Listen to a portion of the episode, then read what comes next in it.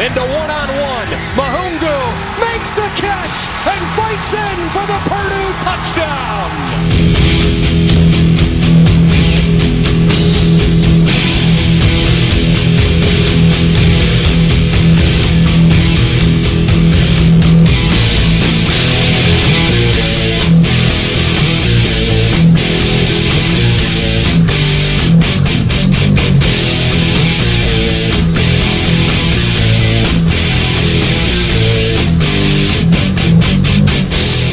Salut à tous et bienvenue pour euh, cette nouvelle émission consacrée à l'actualité euh, du collège football en partenariat avec euh, le site The Blue Pennant avec au programme de cette émission une première partie preview concernant les balls qui vont avoir lieu dans les prochaines heures, le remake notamment entre Miami et Wisconsin. On s'intéressera également à la remise du trophée Iceman qui était prévu le week-end dernier et puis un petit tour en mer pour s'intéresser à la chronique Demander le programme au cours de cette semaine. Pour m'accompagner, euh, comme à chaque occasion, le, le, rédacteur et fondateur du site The Loopinant, Morgan Lagré, est en ma compagnie. Salut Morgan. Salut Yellow, bonjour à tous.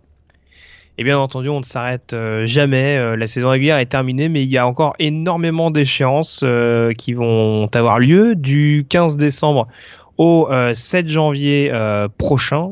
est-ce qu'on est qu'on peut d'ailleurs vendre la mèche, Morgan, sur le 7 janvier prochain? On peut vendre la mèche si on veut. Bah, allons-y alors. Eh bien, comme depuis 4 euh, ans maintenant, eh bien, on sera, je serai en tout cas, euh, donc à Santa Clara pour la finale nationale. Donc eh au, ben, Levi Stadium. Donc j'arriverai 3-4 jours avant pour poursuivre les Media Days comme d'habitude, puis je ferai des, comptes rendus sur le site, des vidéos, etc. etc. D'accord. Ne chope pas une angine. Hein.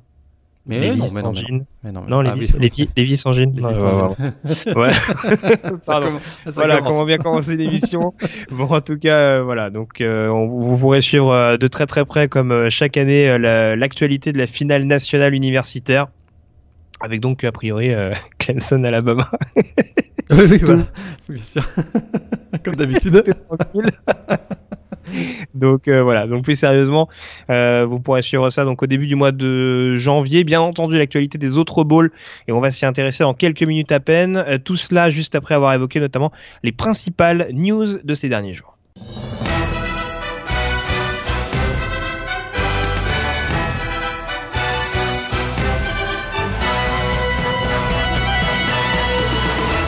Et la principale nouvelle, Morgan, forcément, euh, de, cette, de cette semaine, hein, la principale actu, c'est bien entendu la remise du trophée Aceman, enfin des récompenses en règle générale, mais on va pas trop rentrer dans le détail.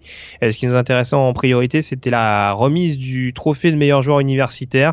Et tu nous l'avais un petit peu annoncé euh, en amont. En effet, la finale de conférence sec qui a coûté cher à Tua Tagovailoa, puisque c'est Kyler Murray, quarterback d'Oklahoma, qui a été couronné. Euh, deuxième quarterback des Sooners consécutif à recevoir euh, cette distinction, donc après Baker Mayfield. Euh, je vais pas te demander si tu es étonné, mais euh, en tout cas, qu'est-ce qu'on peut dire? Ça, reste quand même plus que légitime cette récompense vis-à-vis du futur joueur de MLB. Et bah, l'autre question forcément un peu sous-jacente, c'est est-ce que ça peut conditionner éventuellement un passage par la NFL euh, bon, c'est sûr qu'on l'avait vu venir. Hein. Pour répondre à ta première remarque ou question, euh, depuis la fin du mois de novembre, on sentait qu'il y avait un momentum qui se mettait en place en faveur de Kyler Murray. Et puis Tagovailoa avait été plus en difficulté euh, sur les sur les dernières semaines, on va dire. Puis voilà, ça s'est vraiment construit, ça s'est confirmé avec la, la, finale de la Big 12 et où il a été fantastique face à Texas et à l'inverse, Tagovailoa a été en grosse difficulté face à Georgia. Et donc c'est là où ça, ça a très clairement basculé tout à fait mérité. Ses stats sont meilleures que celles de Baker Mayfield l'an dernier. Donc vraiment, il n'y a pas de, je trouve qu'il n'y a pas de controverse à, son, à, son, à sa victoire. Alors est-ce que ça va conditionner un passage par la NFL ou pas? C'est vrai que il était plus euh, au début de saison. Hein, vraiment, on avait l'impression que dans sa communication, c'était MLB l'année prochaine. Au fur et à mesure que la saison avance, le doute s'est installé. Et puis euh, dans les dernières semaines, ben on a commencé à parler de Bo Jackson, de dire que c'était pas impossible des, un joueur comme Deion Sanders qui avait joué en même temps au football et au baseball. Donc, on voit qu'il a l'air d'être un peu plus ouvert, particulièrement parce que euh, eh bien la centrale d'évaluation, on va dire des, joueurs, commence à indiquer que ça pourrait être un potentiel numéro euh, premier tour, en tout cas pas, pas numéro 1, mais premier tour de draft. C'est joliment dit la centrale d'évaluation. T'as vu? Ouais, Fallait la trouver celle-là. Et, euh, et, bien en tout cas, euh, euh, et ben Kyler Murray voilà pourrait être un premier tour de draft NFL et puis ça ça change tout pour sa pour son choix parce que ben, c'est beaucoup d'argent hein, donc euh, ça fait ça donne à réfléchir. En effet, euh, et du coup, alors le, le, reste du podium, je vais pas dire de bêtises. Alors c'est euh, bah, bah, Tagovailoa fait 2. Ouais, et Dwayne Haskins euh, fait 3. Et Dwayne Haskins en 3, ouais. Donc c'est pas totalement étonnant euh, vu la saison des, euh, des trois hommes, mais euh, ouais. peut-être des regrets en effet quand même pour Tagovailoa. J'ai rarement vu quand même un, un, joueur avec les stats qu'il a eu cette année euh, finir deuxième, mais euh... bon si, enfin j'ai quelques peut-être un Toby Gerhardt qui ouais, fait deuxième, euh, qui fait, deuxième il y a quelques années avec exact. des stats euh, stratosphériques avec Stanford, mais euh, ouais, ça arrive pas non plus tout le temps. Ouais. c'est vrai qu'au mois d'octobre, on voyait, on pensait qu'il était absolument intouchable. Mais il a quand même gagné pas mal de trophées parce qu'il a, il a eu le, le Maxwell Award donc pour euh, meilleur joueur. Donc c'était quand même pas mal. Il a aussi le Walter Camp, si je me trompe pas. Donc il a quand même été récompensé par un certain nombre de, trophées, mais on a vu que meilleur quarterback, par exemple, David O'Brien Award a été pour Kyler Murray aussi. Donc euh, bon, c'était un peu partagé les, les, les récompenses individuelles. C'est un peu l'école des fans, hein, parce que Tagovailoa meilleur joueur, mais Kyler Murray meilleur quarterback, fallait la trouver celle-là. Ouais. Pourquoi pas Sinon, juste peut-être rapidement sur les, les, trophées, on a eu le meilleur défenseur, bah, c'était Josh Allen de Kentucky euh, devant Devin White donc de C'est un scandale. Je suis scandalisé. Ouais. Et puis euh, le coach de l'année, euh, c'était Brian Kelly donc de Notre-Dame. Meilleur receveur, c'était Jerry Jeudy d'Alabama. Euh, moi, ça m'a un petit peu surpris, je t'avoue, le Biletnikov. Je trouvais que. Oui, euh, moi aussi. Je je sais, je sais pas si on peut commencer à vendre la mèche, puisqu'on on, on vous rappelle euh, d'ailleurs que vous pouvez voter dès maintenant oui, pour les awards ouais, de, de Blue Pennant. C'est énormément de votes depuis le début de la semaine. Hein. Ça, c'est vrai que je suis assez étonné. Donc euh, voilà, et mais... vous verrez que notamment il y, y, a, y a, pas mal de choix en receveur. Pour, pour donner ma préférence personnelle, c'est vrai que j'ai beaucoup aimé notamment la saison de, de Thailand Wallace à Oklahoma State, mm -hmm. mais euh, mais bon, après, bon, Judy est peut-être le, le receveur avec le plus de potentiel, mais c'est vrai que c'est pas, c'est pas celui qui a le plus crevé l'écran au niveau des, des, des receveurs d'Alabama ouais. non plus. Bah, il, ouais, il a bénéficié d'une belle exposition euh, médiatique aussi, je pense. Ça, ça a, oui. a, beaucoup joué pour lui. Sinon, on a meilleur running back, Jonathan Taylor, pas de surprise. C'était le, le seul qui a, qui a, frôlé les 2 milliards au sol cette année. Et puis, qu'est-ce qu'on a d'autre? Le meilleur joueur de ligne défensive, c'était Quinn Williams d'Alabama. Et je termine avec le meilleur defensive back c'était euh, DeAndre Baker donc de Georgia. Et voilà. Très bien.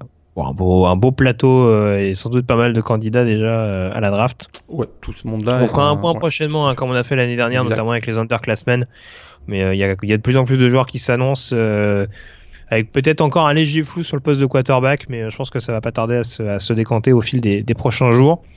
Euh, ça, c'est au niveau de l'actu concernant les, les, récompenses de fin de saison. L'autre grosse actu, c'est forcément les changements euh, de head coach, et il y en a, il y en a pas mal mine de rien, parce que il faut pas l'oublier, il y a une période de recrutement qui, euh, depuis l'année dernière, euh, est entamée dès la mi-décembre. avec une ouais. date butoir le 19 si je me trompe pas. Tout à fait, tout à fait. Et donc il y a pas mal de coachs qui commencent déjà à changer de spot, hein, même des coachs qui ont connu la bonne saison. Alors on va rappeler forcément que du côté d'Ohio State, il y a eu euh, et c'est vrai que c'est tombé un petit peu après euh, notre émission, notamment où on évoquait la possibilité euh, d'une retraite anticipée pour pour Urban Meyer. Ça a été confirmé en l'occurrence du côté de Columbus. Et Ryan Day, donc coordinateur offensif, reprendra la suite ce qui est pas totalement étonnant non plus euh, quand on voit ce qu'il a réussi à faire ces dernières saisons avec JT Barrett ou, ou cette saison de Haskins. Et puis au niveau des autres programmes du Power 5, qui est peut-être un petit peu étonnant, c'est la fin de l'ère Paul Johnson du côté de Georgia Tech. Ouais. Euh, alors on s'interrogeait de savoir qui serait son successeur et s'il garderait ou pas la triple option. Alors ça reste à déterminer, mais euh, en tout cas c'est Geoff Collins ancien head coach de Temple et coordinateur défensif de Florida, notamment il y a quelques saisons de ça, qui euh, euh, prend la direction d'Athènes. Donc ce sera, ouais. ce sera assez intéressant mmh. à, à, suivre. Euh, on rappelle bien entendu que du côté de Kansas, Les Miles euh, a remplacé David Beatty à la tête des Jayhawks et qu'il y a également du changement chez le voisin Kansas State puisque Bill Schneider a également pris sa retraite euh, après de nombreux services 20, rendus. Ouais, 27 et, ans. Mmh. Alors, ce qui va être à surveiller, c'est que c'est le head coach de North Dakota State, Chris Kleeman, euh, qui va prendre la suite. Donc, euh, d'ailleurs, je sais pas trop comment ça va se passer parce que du coup, il va falloir qu'il jongle entre les playoffs de son équipe et le recrutement euh, pour les Ouais. Wildcats. Euh, C'est une situation un peu peu bizarre. Ouais. Puis on peut même se demander si c'est une, une progression parce que c'est vrai qu'entre entre dominer la FCS et, et viser le milieu de tableau dans la Big 12, euh, ouais, je suis pas sûr. Ouais, je suis pas, je suis pas totalement euh, sûr non plus. Et puis au niveau des autres modifications, alors North, North Carolina, on avait précisé que Mac Brown donc euh, arrivait euh, l'éternel Mac Brown, j'ai envie de dire, euh, revenait un petit peu aux sources pour remplacer Larry Fidora. Du changement également à Maryland, hein, où sans trop de surprise, Didier Durkin n'a pas été renouvelé. Un petit peu surprenant que Matt Canada ait pas eu sa chance en l'occurrence. Ouais, Mais, effectivement. Surtout que l'attaque de Maryland a encore été a pas été épargnée par les blessures. Du coup, c'est euh, Mike Loxley, le coordinateur offensif d'Alabama, euh, qui prend la suite. Et puis au niveau Qui des revient, autres à Mar- programmes, ouais, qui revient à Maryland d'ailleurs. Je sais pas si tu te souviens, mais il était passé par Maryland il y a, il y a 4-5 ans aussi. D'accord, ça m'avait ça Ouais. m'avait échappé. Du côté de Louisville, pas mal de rebondissements ces dernières semaines, Euh, mais euh, c'est finalement euh, Scott Satterfield, head coach d'Appalachian State, euh, qui remplacera Bobby Petrino euh, après le l'imbroglio, on dira autour de, de Jeff Brom, qui est quand même allé assez loin, hein, parce qu'il me semble qu'il y a même un alors c'est quoi C'est un, c'est une école qui est euh, à laquelle, euh, dans laquelle Jeff Brown donne des cours, c'est ça qui, euh, qui a carrément été fermée. Exactement. C'est encore des école qui histoires. se trouve euh, dans l'État de Louisville et Ouais. euh, bon, qui a été un petit peu victime de la bêtise de, de certains fans des, des Cardinals. Mais un, bon, puis, un bon recrutement. Un Scott Satterfield d'Appalachian State, je trouve, c'est un. c'est- enfin, c'est- Ouais, ça va, ça peut Bah, vu, relancer. vu- vu ce qu'il a montré avec Appalachian State Ouais, ces dernières années, c'est c'est séduisant, notamment au niveau du jeu seul où on sait que Louisville a est pas très est pas très en réussite depuis quelques années. Exact. Et puis pour terminer avec les programmes importants du Power 5, euh, Mel Tucker à Colorado l'avait plus ou moins annoncé euh, à la place de Mike McIntyre. Et puis à Texas Tech, donc euh, Matt Wells également euh, en lieu et place de, de Cliff Kingsbury. Qui part, Alors, ouais, qui part du côté de USC en tant que Oui. coordinateur offensif. Et ça, ça s'annonce assez excitant aussi, je trouve. Tout à fait, ouais. L'association avec JT Daniels va être à, à surveiller de, de très près. Euh, concernant les équipes du groupe of five, alors je parlais en l'occurrence de, de Matt Wells qui quitte Utah State et qui est remplacé par Gary Anderson. Là aussi, retour, en sour- euh, retour aux sources pour l'ancien head coach de Wisconsin et d'Oregon State. Mhm. Lui aussi, il a eu le nez creux, hein, passer de Wisconsin à Oregon State. euh, Fallait y aller à l'époque. Euh, Jim McElwain qui devient head coach de Central Michigan à la place de John, Boname- de John, de John Bonamego. Pardon, je vais y arriver. Euh, Qu'est-ce qu'on a d'autre? Euh, On en parlait un petit peu en off, mais Hugh Freeze qui devient head coach de Liberty. Ça, c'est la blague de l'année. Tu, tu, tu nous rappelles pourquoi? Parce que j'ai beaucoup aimé ton anecdote. Ah hein. bah, c'est-à-dire que Liberty, c'est probablement la fac la plus conservatrice et la plus puritaine, on va dire, du, euh, de la FBS. Et Hugh Freeze, hein, on rappelle quand même, avait été, avait été remercié d'Ole Miss euh, pour avoir utilisé un téléphone de, de la fac pour appeler, on va dire, euh, quelques demoiselles. Lorsqu'il était notamment euh, en... Des femmes aux mœurs légères. Voilà, exactement. Donc c'est intéressant comme association Hugh Freeze et Liberty. C'est ça. Mais nul doute que ça collera, j'en suis persuadé. Euh, alors pas mal de choix surprenants tout de même. Alors c'est pas forcément le cas à Texas State avec l'arrivée de Jax Pevitol qui était coordinateur offensif de West Virginia, si je me trompe pas. Euh, ouais, tout à fait, qui était passé par Texas A&M aussi à l'époque de Johnny Manziel, si je me trompe pas. Oui. Vital. Exactement. Et puis des choix euh, en effet un petit peu étonnants comme je disais, Western Kentucky qui remplace euh, Mike Sanford, l'ancien coordinateur offensif de Notre-Dame, euh, remplacé par Tyser Elton, coordinateur offensif de Tennessee. Alors j'ai pas dans l'idée que du côté des Montagnards on est tout pété en attaque cette année. Mais bon, pourquoi pas? On verra. On Pourquoi voir. pas? Et puis euh, je m'en étouffe. Et puis du côté d'East Carolina, Scotty Montgomery qui a été euh, remercié, remplacé par Mike Houston, euh, head coach de James Madison, euh, donc euh, champion euh, de FCS euh, il y a deux saisons de cela. Intéressant, intéressant. Surtout que Oui. c'est vraiment, il, il est euh, vraiment originaire de la Caroline euh, du Nord, puis ça va. À mon avis, il a un bon réseau pour le recrutement. Ça peut être très intéressant, je trouve, cette arrivée.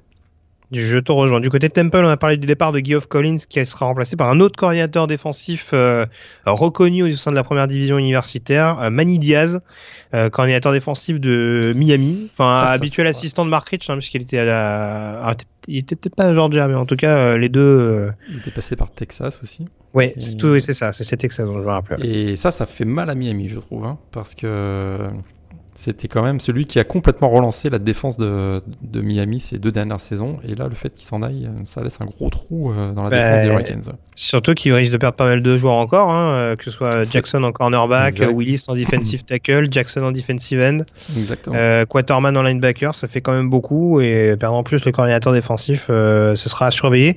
Euh, encore un choix étonnant du côté de UMass avec l'arrivée de Walt Bell, euh, coordinateur offensif de Florida State, si euh, ne fait pas défaut. Ouais. Ça aussi, c'est un choix assez bizarre. Mais... Donc euh, voilà, peut-être les attaches, euh, j'ai pas, j'ai pas creusé le j'ai pas creusé le dossier pour savoir si c'est de la famille à Boston, mais euh, ça doit être ça. pas. J'ai du mal à voir éventuellement La le- belle-mère. le- La, la belle-mère, peut-être. Et puis alors, euh, deux derniers choix, tu vas dire ce que t'en penses euh, éventuellement Morgan, du côté de Bowling Green, Ah, euh, Mike Jinks qui est remercié sans trop de surprise après des, des saisons un petit peu calamiteuses pour les Falcons, remplacé par Scott Leffler, euh, Formidable. l'ancien rôle d'ailleurs. formidable, qui a eu le bon choix, qui a eu quand même le bon, le bon, le, le bon goût de choisir Brian Van Gorder comme coordinateur défensif, quand même. Donc, non, comme coach linebacker. Coach, coach linebacker, c'est vrai, oui. Attention, hein, il il est pas Ah oui, encore. la par contre, il peut y avoir une nomination pendant la saison. Ça, on n'est pas à l'abri. Donc là, on, on peut déjà annoncer. Et c'est un homme de goût. Ouais, on peut déjà annoncer que la défense contre la course hein, de Bowling Green va être extraordinaire l'année prochaine. Ça, c'est- Ah, ouais, ça, c'est ça. Les retrouvailles entre euh, Van Gorder et les Falcons, en l'occurrence. Et puis du côté de Charlotte, euh, Brad Lambert qui avait été euh, remercié et qui sera remplacé par Will Ely. Une, un avis sur cette nomination? Non, là je passe. Non Oh, Je pensais que ça allait être, euh, ça allait être inspiré. Ancien De head Austin coach Peay, de la ouais. formidable phase de. Austin Peay, mais il a 33 ans, je crois, ce qui est quand même assez intéressant. On fait le, un virage jeunesse Ouais, ouais, enfin, je, je sais, j'ai- je regarde le bilan qu'il a et ouais, waouh, il reste sur une énorme saison à 5-6 avec Austin Peace et ouais, c'est. Je crois ouais. qu'il a- il avait repris l'équipe à, à 1-11 ou 0-12, je crois. 0-11 la première année. 0-11, tu vois. Voilà, c'est ça. Mais ouais, bon, on va dire que on- là aussi, ça fait partie de ces choix un petit peu curieux, mais voilà, en tout cas, ce qui, ce qu'on peut dire sur les changements de de head coach, bon, et pas des pas des choses révolutionnaires. hein. C'est vrai qu'on avait déjà vu du le plus gros, ça reste quand même euh, toujours les Smiles. Mais en tout cas, euh, comme on le disait, ça, ça s'agite un petit peu euh, à l'orée de la première vague de, de recrutement. Et on essaiera d'en dire un petit peu plus d'ailleurs dans, dans un prochain podcast de, Ouais. De décembre-janvier, quoi, pour, pour débriefer un petit peu tout ça. A priori, les- Euh, les, a priori, les gros changements ont eu lieu parce que, comme tu l'as bien indiqué, le fait qu'il y ait la, la early signing period, là, donc le, le 19 décembre, ça, ça a beaucoup poussé les facs à faire les changements avant justement cette période anticipée de, de signature. Donc je pense que là, il y aura plus, plus beau- de gros, gros, gros mouvements dans les jours qui viennent. Il y a nul doute qu'ils vont scruter de près les, les centrales de recrutement. Absolument. On D'évaluation. a tendance à les appeler. Euh, non, non, en tout cas, voilà, du côté des, des coachs encore, des postes encore vacants, on a, on a Akron au niveau de la MAC qui avait remercié Terry Bowden euh, il y a quelques semaines de ça, et puis du côté d'Appalachian State, forcément, il faut trouver un remplaçant à, à Scott Satterfield. Mais euh, bon, sinon il y a pas, sinon la majeure partie des postes pour l'instant sont pourvus. Donc ce sera à surveiller. On a parlé de Chris Kleeman du côté de North Dakota State et de Mike Houston du côté de James Madison, donc euh, deux coachs qui changent euh, de poste et qui se retrouvent en première division universitaire.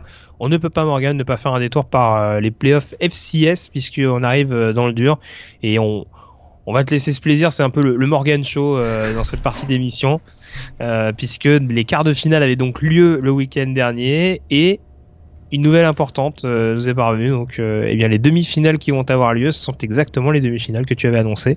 Voilà. Donc euh, un grand bravo tout d'abord et puis euh, préciser qu'il faudra de nouveau compter sur North Dakota State qui a mis un petit peu la misère à Colgate sur son Ouais. terrain, victoire 35 à 0. Ouais, ils ont résisté un petit peu là, avec la- leur défense Colgate, mais non. Ça, c'est le match qui avait lieu euh, juste avant le Navy Army de la semaine dernière. Puis Mhm. non, ça, ça s'est rapidement euh, corsé pour Colgate. Et du coup North Dakota State qui retrouvera au prochain tour South Dakota State, euh, deux équipes qui s'adorent.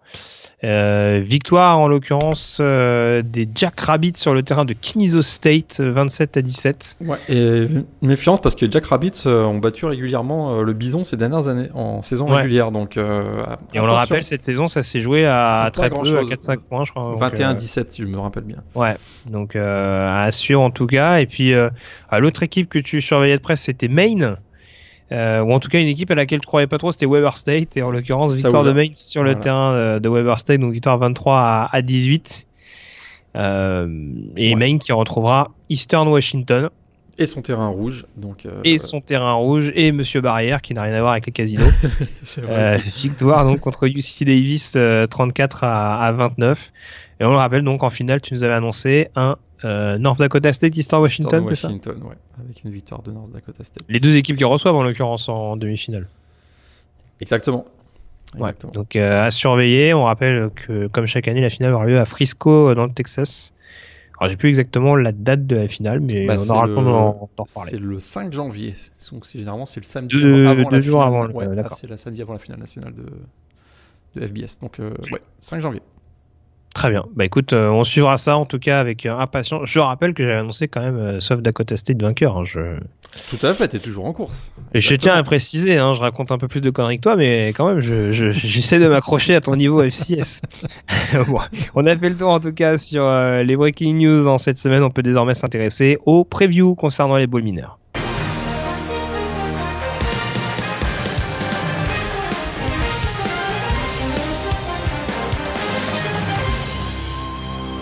Dix matchs donc à décortiquer euh, au cours de cette euh, émission et on va commencer par euh, cinq premières affiches. Tout d'abord le Sun Bowl qui opposera donc les le Stanford Cardinal au Pittsburgh Panthers. On le rappelle Morgan, euh, Pittsburgh qui est resté euh, à flot hein, après sa finale ACC. euh, où ils n'ont pas vraiment fait le poids contre Clemson. Du côté de Stanford, ça a été une saison faite vraiment de haut et de bas.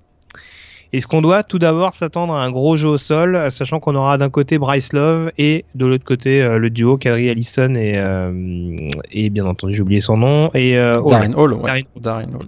Bah, c'est sûr que du côté de Pittsburgh, la grande force, hein, c'est le jeu au sol. C'est sûr que c'est euh, 228 yards, 229 yards cette année, 18e du pays. Tu l'as dit, le duo Darren Hall et euh, Quadri Allison, donc deux euh, running backs qui ont dépassé les milliards au sol cette année.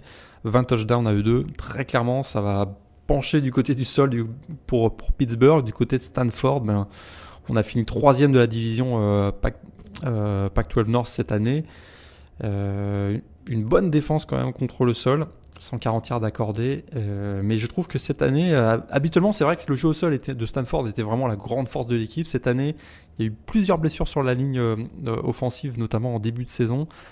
On a eu un Bryce Love aussi qui s'est un peu préservé, mais en même temps qui lui-même a été embêté par des petites blessures, ce qui fait qu'on a plus penché du côté de l'attaque aérienne. Je sais pas si tu as remarqué ça cette année aussi, Mm. avec Edgy Costello et notamment ben, l'éclosion complète de JJ Arcega-Whiteside. Donc j'ai l'impression qu'on va avoir, on aurait pu avoir vraiment un match euh, bataille des tranchées entre Pittsburgh et Stanford. Euh, D'ailleurs, c'est la première rencontre entre les deux équipes depuis 1932, j'avais noté. Puis j'ai l'impression qu'on va plutôt avoir du côté de Pittsburgh donc l'attaque au sol et Stanford l'attaque aérienne. Puis euh, c'est là où on aura peut-être la clé du match d'ailleurs, c'est le, le backfield défensif hein, de Pittsburgh qui a quand même bien pris l'eau face à, face à Clemson en finale de l'ACC. Là, il risque de se retrouver encore une nouvelle fois attaqué par, la, par le jeu aérien de, de KJ Costello, le quarterback de, Oui, du parce qu'il y a, Cardinal. Il y a d'autres menaces. hein. C'est vrai qu'on on parle beaucoup d'Artiga Whiteside, mais euh, Wynn fait pas forcément une mauvaise saison. Euh, Parkinson, euh, qui est freshman, je crois, le tight end. Ouais, les deux Titans. Non, le sophomore, pardon. Il, Ah. il- il a démarré l'année dernière, mais en tout cas, il, Mm. c'est un bon relais de Caden Smith, notamment sur le jeu, sur le jeu plein centre. Donc, euh, il y a des, il y a des menaces, on dira, pour KJ Costello. Donc, euh, ce sera très clairement à, à surveiller. Et puis, tu parlais notamment en, en amont de la finale ACC, éventuellement du receveur de Pittsburgh, Maurice French. Euh, qui peut être une bonne soupape de sécurité pour Kenny Pickett. Il y a un duel qui va être intéressant. Alors, ou contre Alijah Holder, ou contre euh, Paulson Adebo, euh, qui, est un des, qui est un des freshmen les plus prometteurs cette saison. a Et ça, peut- ça pourra nous offrir un, un beau duel euh, aérien si Pittsburgh vient à, à pencher un peu plus, parce que voilà, tu parlais du jeu au sol, c'est sûr qu'en face, ils vont quand même avoir un petit peu de matière, notamment Bobby Okereke, le, le linebacker vedette de cette escouade. Donc, euh, je pense qu'il y aura du répondant, euh, il y aura, il y aura du répondant des, des deux côtés du ballon, et ça peut être un, un duel un peu plus accroché que ce qu'on pense. Ça conditionnera également, euh, enfin, je pense que ça restera aussi conditionné aux joueurs de Stanford qui se présenteront. Je sais pas si Bryce Love s'est officiellement annoncé pour le, enfin, a annoncé qu'il jouerait ou pas ce match. Moi, j'ai pas entendu qui, euh, qui, qui, qui se. Ferait l'impasse. Ouais, qui ferait l'impasse. Donc pour l'instant, moi, j'étais resté sur l'idée qu'il participerait. Ouais. D'accord, bah écoute, euh, tant mieux en tout cas pour le Cardinals s'ils peuvent compter sur toute leur force en, présence. On donnera nos pronostics à la fin du match, hein, à la fin du match.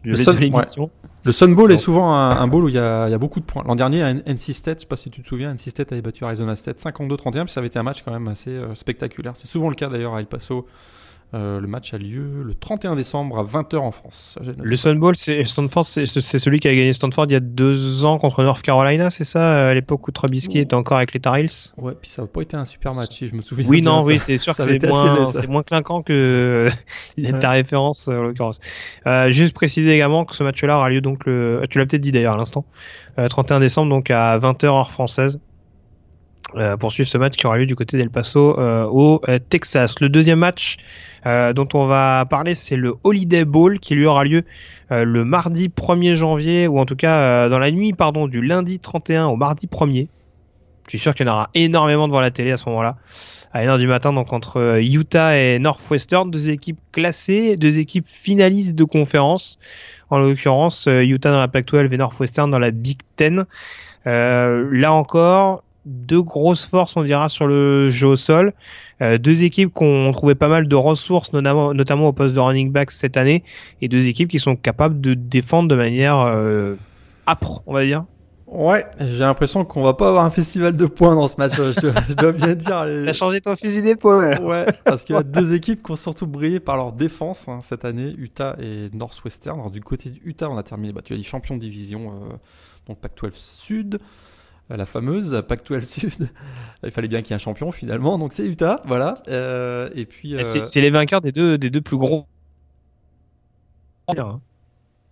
Ça a coupé. Parce que la parce que la non non j'ai dit c'est c'est les vainqueurs des deux plus grosses divisions peut-être de, de la première div universitaire parce que même la Big Ten euh, euh, West, en l'occurrence, c'était quand même quelque chose. C'était aussi quelque chose, absolument.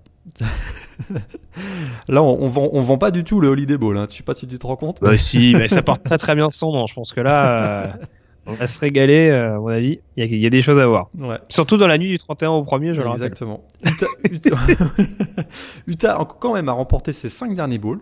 Donc, est-ce qu'ils sont favoris? Ça, c'est à noter. Ils ont marqué 3 points dans le dernier match face à Washington. Ça, c'est pas vraiment, c'est pas vraiment réjouissant pour eux. Ils ont eu de nombreux ils, ils peuvent provoquer les pertes de balles de Clayton Thorson. On sait qu'il est capable d'en concéder. Ça c'est vrai, ça c'est vrai. Parce qu'offensivement, c'est vrai qu'ils ont perdu euh, en cours de saison Tyler Huntley, fracture de la clavicule. D'ailleurs, peut-être qu'il sera rétabli pour ce match. Hein. on a laissé entendre que c'est une possibilité. Sinon, il sera encore euh, euh, le relais sera pris par Jason Shelley. donc poste de quarterback. Puis il y, a Zach Moss qui bien sûr est toujours blessé au genou du côté du Utah. Puis du côté de Northwestern, tu en as parlé, ben, Clayton Thorson, c'est quand même le joueur qui fait, voilà, qui est un peu le métronome de l'équipe euh, offensivement.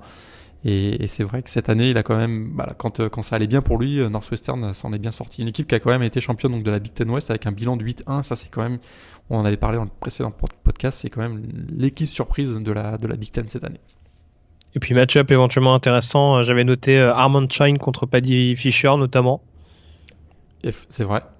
Euh, ça peut être un duel intéressant, le running back de Utah contre euh, le linebacker star des, des Cats Donc, euh, à surveiller tout particulièrement ce match.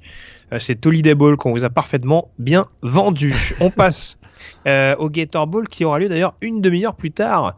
ça, ça change tout. Du côté de Jacksonville, entre Texas A&M et NC State. Alors j'ai envie de dire deux salles, deux ambiances. Euh, on, a, on, va, on va sûrement avoir deux gros jeux au sol et deux grosses défenses du côté d'Utah et Northwestern. Euh, Texas A&M et NC State, euh, il y a peut-être moyen d'exposer un peu plus les défenses adverses, notamment par le biais des airs. Ouais, et je pense que c'est d'ailleurs une des clés du match, hein, c'est effectivement l'attaque aérienne de NC State qui a quand même, voilà, il y a toujours Ryan Finley, donc le quarterback senior, qui sera un des potentiels, on va dire 3 ou 4 premier tour de la draft NFL, si je me trompe pas, qui effectivement a un, duo, un excellent duo de, receveurs qui ont tous les deux dépassé les milliards sur réception cette année. Kelvin Harmon en, en avait parlé en cours de saison, et l'autre, Jacoby Myers, qui, a été un peu la révélation de, notamment de la fin de saison, avec 89 réceptions euh, au total cette année et 4 touchdowns. Donc ces deux-là vont venir euh, mettre un peu le, voilà, le backfield défensif de Texas A&M en difficulté parce que ça a été l'une des faiblesses, je pense, cette année de Texas A&M. Euh, un backfield défensif qui a terminé 13e contre la passe dans la conférence SEC cette année.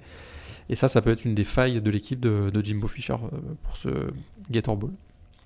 Ouais, tu te rejoins. Alors, pareil, en match-up, euh, C'est beaucoup de match-up très orientés sur le jeu au sol, mais euh, je me suis, je suis un peu plus focalisé sur Trevion Williams, le running back des contre euh, Jermaine Pratt, linebacker d'NC State, linebacker qui sait à peu près tout faire dans cette escouade et euh, qui à mon avis aura pas mal de de, de grains à moudre, on dira, face à Trevion Williams, dont on se rappelle notamment de la très belle performance face au run-stop de LSU il y a quelques semaines de ça. Donc euh, à surveiller de près. Je sais pas s'il y a d'autres euh, duels que tu attends là-dessus. Après, c'est vrai que tu parlais à Ryan c'est vrai qu'Ellenmond dans les dans les moments chauds, euh, il a été notamment en l'occurrence Clemson et LSU, il, il, a quand même pas mal bluffé, donc il peut également être au rendez-vous de ce match. Ouais, je suis complètement d'accord et il a été un peu le l'emblème de la bonne saison quand même de Jimbo Fisher à, College Station, une équipe qui finit avec un bilan de 8-4, qui termine deuxième quand même dans la division SEC West derrière derrière Alabama. C'est quand même à noter. Effectivement, Mond a été a vraiment a connu une progression tout au long de l'année. Et l'année prochaine, ce sera peut-être une des, une des stars d'ailleurs de la conférence SEC avec euh, Tagovailoa au poste de quarterback. Tout à fait. On passe au First Responder Bowl, bowl que j'adore déjà, qui aura lieu euh, le mercredi 26 euh, décembre à 19h30 heure française, donc un horaire relativement raisonnable pour nous autres français, qui opposera donc Boise State numéro 25 à Boston College. Alors deux dynamiques un petit peu différentes avec euh, notamment Boise qui a comme bien terminé euh, malgré sa défaite en, finale de la Mountain West contre Fresno et Boston College qui a eu un petit peu de mal sur la fin. Ouais, ça rien de le dire. Euh, on en parle un peu souvent, Morgan, mais on va peut-être commencer tout de suite par un des facteurs majeurs. Mais euh, Dillon, quelle est sa condition? Est-ce que Boston College peut y croire sans, son running back star? Bah non, c'est sûr que s'il n'est pas remis à, s'il n'est pas un minimum à 80% ou 90%, ça va être compliqué pour euh, pour les Eagles. D'ailleurs, on va assister à un super duel à distance entre euh, entre deux euh, entre deux très très bons running backs, hein. A.J. Dillon côté Boston College et Alexander Mattison côté Boise State. donc voilà, Boston College a mal fini l'année avec trois défaites. Hein. Ils avaient démarré l'année donc avec un bilan de 7-2 et ils ont perdu leurs trois derniers matchs. Du côté de Boise State, on reste aussi sur une déception parce que euh, s'ils ont été champions de la division Mountain de la Mountain West, ils ont perdu la finale euh, de la conférence face à Fresno State en prolongation. Donc c'est un peu opération rachat à mon avis. Et puis j'avais noté que probablement l'une des clés du match serait, euh, ça va être un beau duel ça aussi à suivre, l'attaque aérienne des, Broncos, donc avec Brett Rippen, il y a aussi des receveurs comme Eddie Richardson ou, Sean Modster, contre la défense contre la passe des Eagles qui a beaucoup beaucoup progressé cette année avec notamment un excellent cornerback, euh, Am Chivers, qui, qui, qui, avait, voilà, qui avait un peu émergé l'an dernier, puis qui a vraiment confirmé cette année aux côtés notamment du, safety Lucas Denis. Donc ça va être euh, très intéressant à suivre l'attaque aérienne des Broncos contre la défense contre la passe de, Boston College. Eh ben écoute, j'avais noté exactement le même match-up, donc c'est formidable, on est d'accord là-dessus, et euh, ce sera en effet surveillé, ce sera un des principaux, un des premiers bowls hein, intéressants à suivre chronologiquement dans, dans, la liste qu'on va vous énumérer. C'est l'ancien Hort of Dallas Bowl qui a été renommé oh, First Ah, ils sont vraiment imaginatifs sur les noms alors, hein, c'est incroyable. C'est horrible. Quelle chance on a. Euh, on passe, pour terminer cette première partie, on passe à l'Outback Bowl avec euh, la confrontation entre euh, Iowa et Mississippi State. Alors malheureusement, je ne retrouve plus l'horaire. Ah, c'est ça.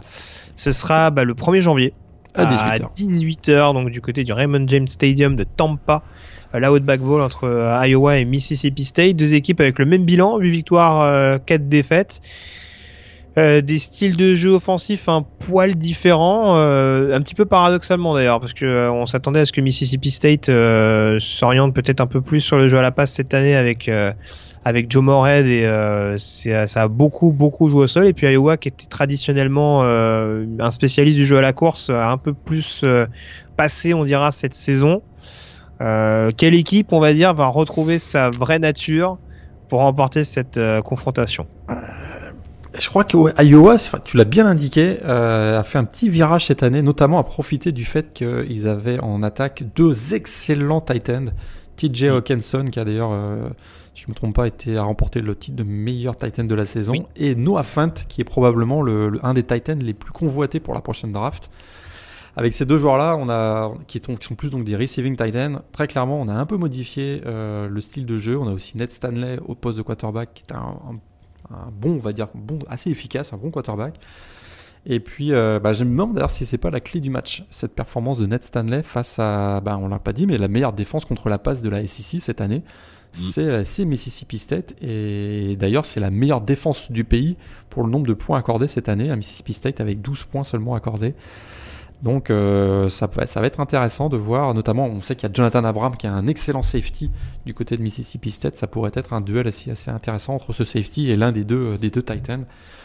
Euh, parce qu'effectivement, tu l'as dit, John Moret qui arrivait, qui était le coordinateur offensif donc de, Penn State, et voilà, on sent que l'attaque est en reconstruction. Il n'a pas tout à fait été au bout de son idée euh, au moment donc, du, changement stratégique, on va dire. Et l'année prochaine, on va certainement faire un pas en avant du côté des Bulldogs pour avoir une, attaque plus spread, on va dire, euh, spread offense que ce qu'on a eu cette année.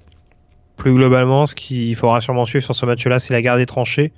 On a quand même deux lignes, euh, enfin les deux lignes, je pense, que ce soit offensive ou défensive, qui vont pas forcément se laisser faire. Encore plus à suivre, je pense, la ligne défensive d'Iowa euh, contre la O-line de Mississippi State. On sait qu'on va avoir des confrontations euh, assez sympas, euh, des duels entre des, des Epenesa et des Nelson au niveau de la défense d'Iowa contre les Jenkins, les Darrell Williams du côté de mm. Mississippi State. Ça peut être quelque chose de d'assez animé en l'occurrence. Et pour ceux qui aiment bien les, les batailles physiques, on dira dès le snap je pense que vous en aurez pour, pour votre argent, entre guillemets. Ouais, là, clairement, puis du côté Mississippi State, on, on a souvent parlé cette, cette saison dans notre chronique Big Board, là, il y a quand même Jeffery Simmons et Montez Sweet qui sont quand même des, des joueurs qui vont probablement partir au premier tour de la prochaine draft, euh, donc au poste de defensive lineman. Tout à fait. Euh, donc, ce sera à suivre de très très près. Donc, je vous le rappelle, donc le 1er janvier, à 18h. On a fait le tour sur la première vague des rencontres euh, des balls mineurs en l'occurrence à suivre. On fait un petit détour par le mailbag avant de s'intéresser aux autres euh, rencontres.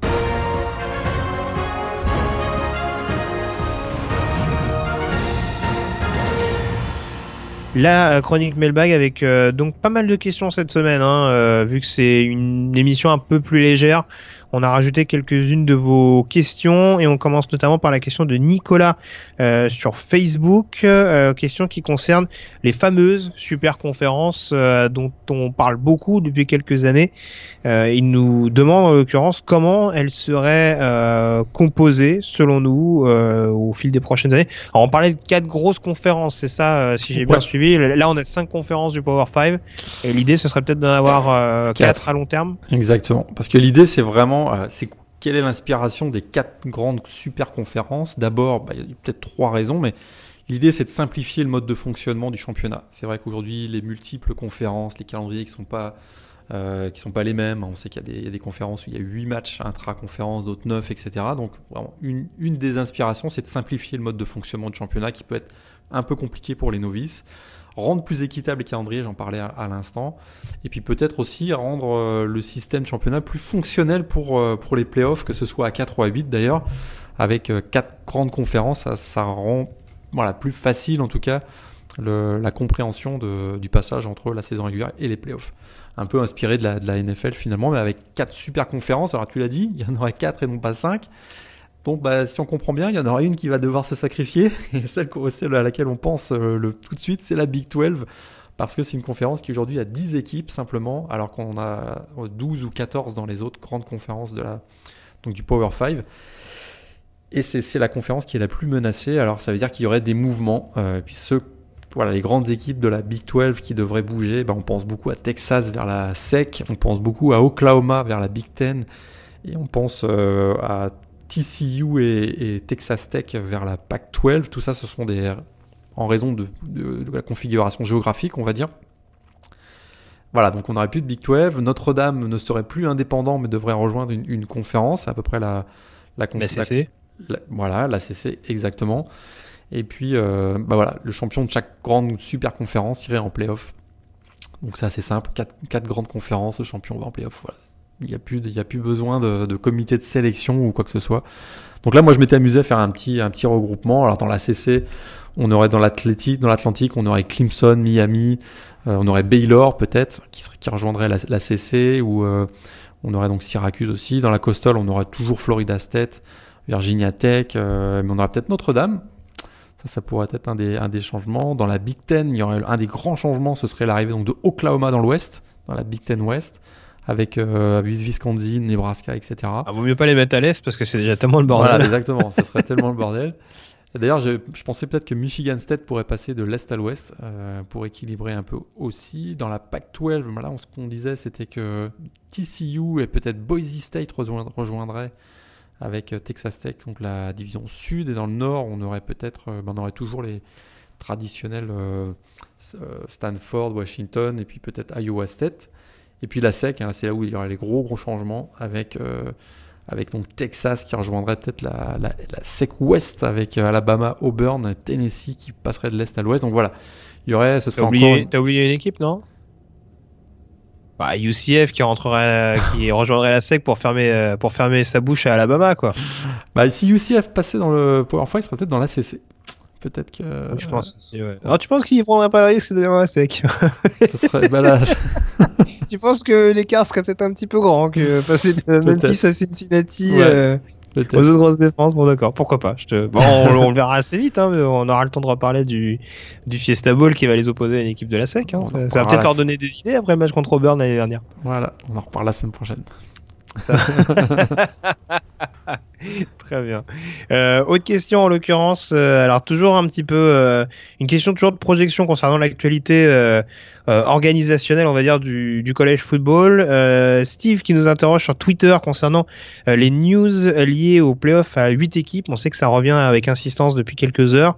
il nous demande notre avis notamment sur ce format. Est-ce que ce serait viable? Est-ce que est-ce que déjà ça serait crédible dans un futur proche? Bah en tout cas c'est sûr que voilà tu l'as bien dit ça ça semble que ça semble bouger sans, depuis quelques jours. Il semblerait que plusieurs euh, ne veulent voilà, pas attendre 2026 pour ouvrir le débat, parce qu'on sait que 2026 c'est la fin du, contrat donc de 12 ans entre le College Football Playoff et ESPN, et puis on commence à voilà, on a notamment le, le, le, le, président de la commissionnaire voilà, de la Big 12, Bob Bowlesby, qui a parlé. Barry Alvarez aussi, la, le directeur athlétique de Wisconsin. On a aussi le président de West Virginia qui ont dit bah, pourquoi, pas pourquoi ne pas profiter par exemple de 2020 on aura donc les six bowls du Nouvel An qui auront accueilli deux fois les demi-finales. C'est peut-être le moment, voilà, un bon moment pour pouvoir faire une expansion.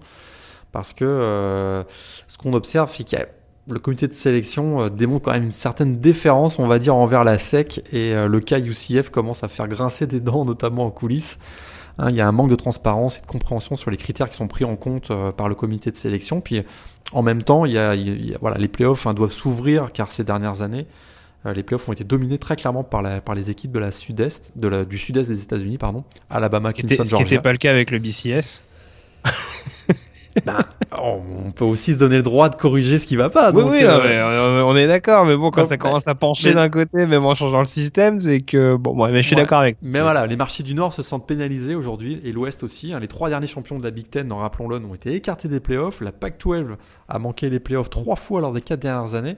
Et ça, le comité de voilà, on va parler un petit peu argent. Hein. C'est sûr que le comité de, des playoffs, c'était pas tout à fait l'objectif de, se priver des grands marchés comme Los Angeles, Chicago, etc.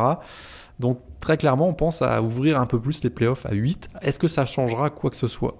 Je ne sais pas. Est-ce que c'est, on se retrouvera pas quand même avec des demi-finales très teintées sud-est des États-Unis? C'est pas impossible non plus, mais ça ouvrirait en tout cas euh, donc euh, aux champions de la Big Ten ou de la Pac-12.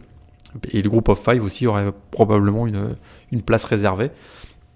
Puisque le système qui revient le plus, hein, c'est les 5 champions de conférence du Power 5, plus le champion, la meilleure équipe du groupe of 5 et 2 at large, qui donc permettraient d'intégrer Notre-Dame si, euh, si, ça, ça, se passait bien pour Notre-Dame. En tout cas, la prochaine étape, c'est euh, le 7 janvier prochain avec la rencontre donc, du Board of Managers et peut-être qu'on aura une petite surprise. Moi, je trouve que euh, je suis assez à l'aise avec le, système à 4, mais euh, écoute, si on propose un, si on propose 4 matchs de plus, je vais pas dire non. C'est une belle réponse de Normand, ça. Très bien. Avec la question euh, d'Alexandre sur euh, Facebook, euh, un petit retour sur l'histoire hein, après la, récompense du trophée Iceman le week-end dernier. Il nous, explique qu'officiellement trois joueurs ont gagné le trophée Iceman en tant que fullback. Pensez-vous qu'il serait possible de revoir ceci un jour? Et si oui, que devrait-il faire niveau performance ou statistique Alors c'est peut-être aussi peut-être à relativiser parce que les fullbacks d'hier sont peut-être pas les fullbacks d'aujourd'hui. Oui, c'est pour cette euh, raison que à sa question, je vais répondre non. non, plus ça. Mais là, bah... c'est possible. On peut, on peut très bien avoir un, fullback euh, qui dans un style un peu, je sais pas, genre triple option, euh, aligne des stats absolument délirantes, quoi. Ouais. À mon avis, il faudrait deux choses pour que ça arrive. C'est que ce soit un joueur au charisme absolument incroyable, c'est-à-dire qu'en même temps qu'il fasse des grosses perfs sur le terrain, il soit capable de se vendre auprès des médias. À mon avis, ça passerait par là, mais pourquoi pas qu'il fasse quelque chose d'extraordinaire, c'est-à-dire qu'il joue en défense aussi. Imagine un fullback qui joue aussi linebacker ou quelque chose comme ça, qu'il a, voilà, parce que je pense que un pur fullback, comme tu l'as dit, euh, voilà, autant euh, dans les années 40, 50, ok, ça pouvait fonctionner, mais aujourd'hui, hmm, je suis pas sûr. Même un fullback, c'est ça, parce que voilà, euh, juste pour être bien précis, c'est vrai que fullback dans la dénomination d'antan, c'était un petit peu, voilà, c'était du end-off très classique où dès le snap, on donnait le ballon au, au, premier coureur qui était derrière, parce que généralement c'était des backfields offensifs très fournis on avait tendance à souvent donner le ballon au premier porteur qui était derrière et qui arrivait donc euh, de manière assez physique pour créer des brèches. Et voilà, c'est ça. Et maintenant qu'on est un peu plus dans dans le côté esquive, euh, c'est vrai que c'est plus forcément viable d'avoir ces, ces running backs euh, très très proches du QB et donc un peu plus dans ce profil en effet de fullback. Voilà. Aujourd'hui, un fullback ça bloque essentiellement et à de très rares exceptions. Quoi. Ouais, peut-être le seul cette année qui a, qui a, qui a fait parler de lui, c'est euh, Ben Mason du côté de Michigan. Et on voit qu'on était loin d'en faire un candidat au trophée S-Man. On est, on est d'accord. Hein. Et ça, c'est parce qu'on l'a vu sur la fin, sinon, euh, sinon c'était pour lui.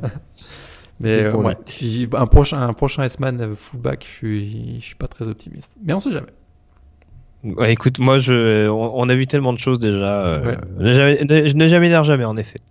Euh, on vous remercie en tout cas euh, pour euh, vos questions. On remercie Nicolas, Steve et, Alexandre. Et on vous rappelle que vous pouvez nous poser vos questions donc sur l'actualité du collège football. On le répète encore une fois, on essaiera de réunir un maximum de questions dans les, dans les prochaines émissions d'intersaison, notamment euh, maintenant qu'on aura un petit peu plus de temps et un peu moins de matchs à débriefer. Donc n'hésitez pas à poser vos questions par le biais des pages Facebook et Twitter de, de The Blue Pennant, le site thebluepennant.com également, notamment euh, par le biais de l'article de publication du podcast ou encore par mail à l'adresse rédaction at thebluepennant.com. Voilà qui est donc un, un, mail pour demander des informations et pas pour se plaindre. oui, oui. Bah écoute, moi je, je trouve qu'aussi euh, un, un, exutoire, je préfère qu'on exprime cette sa frustration en m'envoyant un, mail qu'en cassant tout. Euh, oui, oui, on, est. Pourquoi pas? Pourquoi pas? Tu ne fais aucune référence, mais on, est d'accord. Euh, très bien. Bon, on a fait le tour en tout cas sur les questions. On peut désormais s'intéresser à la deuxième partie des previews. C'est parti.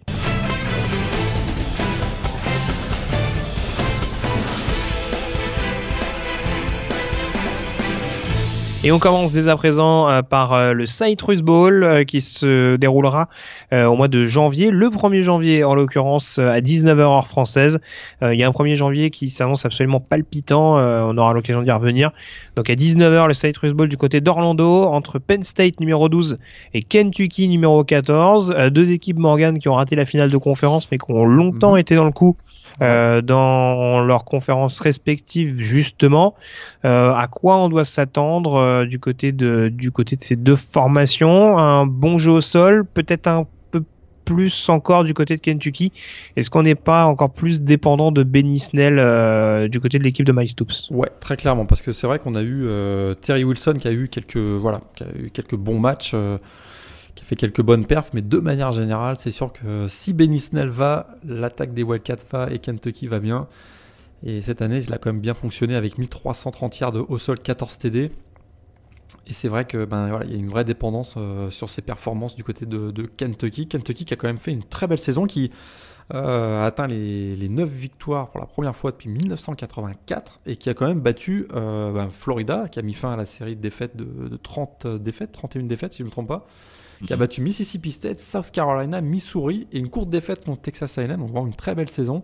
Et à mon avis, euh, euh, battre Penn State, ce serait aussi un, voilà, il permettrait d'ailleurs d'atteindre les, 10 victoires et, ce serait une, une, belle performance. Alors du côté de Penn State, on a été euh, un peu déçu, je trouve, cette, cette saison. Hein, trois défaites dans la division Big Ten S. Ils finissent troisième et on surveillera quand même dans ce match. Alors, on ne sait pas encore s'il si, s'il va jouer.